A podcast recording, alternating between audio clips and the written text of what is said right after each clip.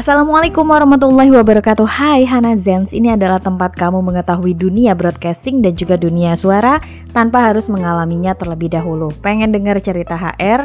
Ikutin terus episodenya. Sekarang kita ada di VO Talent Part 2 Setelah sebelumnya Ana bercerita tentang pertama kali mengenal dunia suara melalui komunitas Nah, dari komunitas ke komunitas Komunitas Cafe DAI sekarang gabung ke komunitas audiobook, Buff Audiobook lebih tepatnya.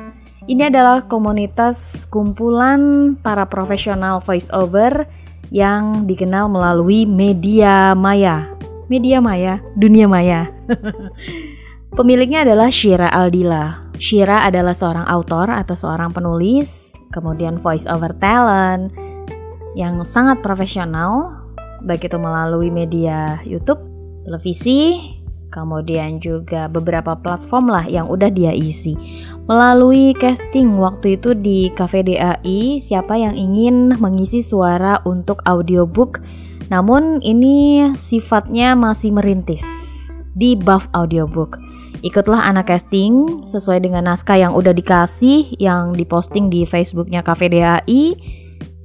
Sekitar dua mingguan gitu deh dibalas emailnya Oke, dinyatakan lulus seleksi, kemudian diajak masuk ke dalam grup WhatsApp.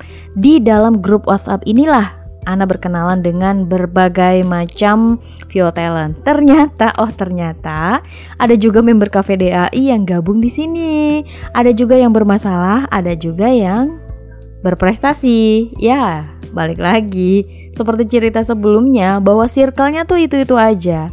Jadi kalau misalnya attitude nggak dijaga, ya otomatis cerita lo bakal ada di komunitas yang lainnya. So, lumrah aja sih, tergantung setiap orang mau nerima atau enggak kekurangan dan kelebihan orang lain, itu aja. Oke, okay? singkat cerita, setelah dapet naskah, kemudian mengisi cerpen satu-satunya karya yang pernah Ana hasilkan dari bergabung di Buff Audiobook judulnya Santet Online.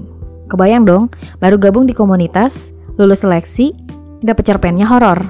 Karena emang boomingnya pada masa itu akhir dari tahun 2020 menuju awal 2021 sampai pertengahan 2021 deh kayaknya itu memang yang lagi hits di dunia suara adalah horor.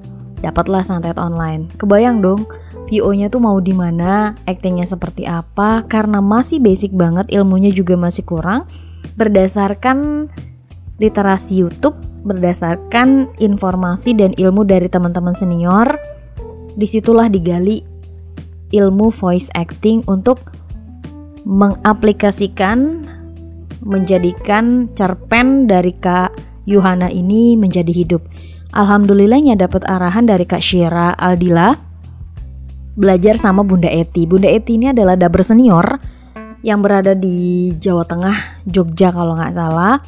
Bunda Eti itu sudah melanglang buana dan banyak sekali karya dari beliau yang udah dikomersilkan. Kemudian juga sampai sekarang meskipun usianya udah di atas 60 tahun tetap berkarya melalui suara.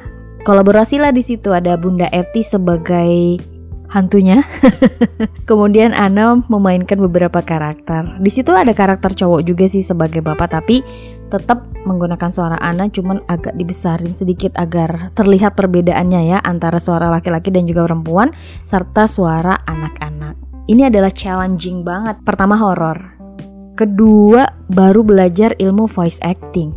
Ketiga belum bisa memainkan rasa dan juga masuk ke dalam karakternya itu. Tapi udah dikasih kesempatan sama Kashira. Luar biasa. Kashira sukses terus.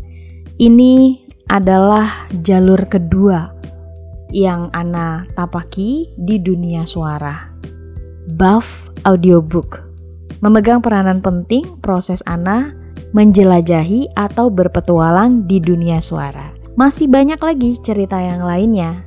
Jadi tetap dengerin podcast Cerita HR supaya kamu tahu gimana sih menjadi seorang VO talent yang mulai dari nol meskipun udah punya pengalaman sebagai penyiar radio. Sampai ketemu lagi di podcast Cerita HR. Terima kasih udah dengerin. Wassalamualaikum warahmatullahi wabarakatuh.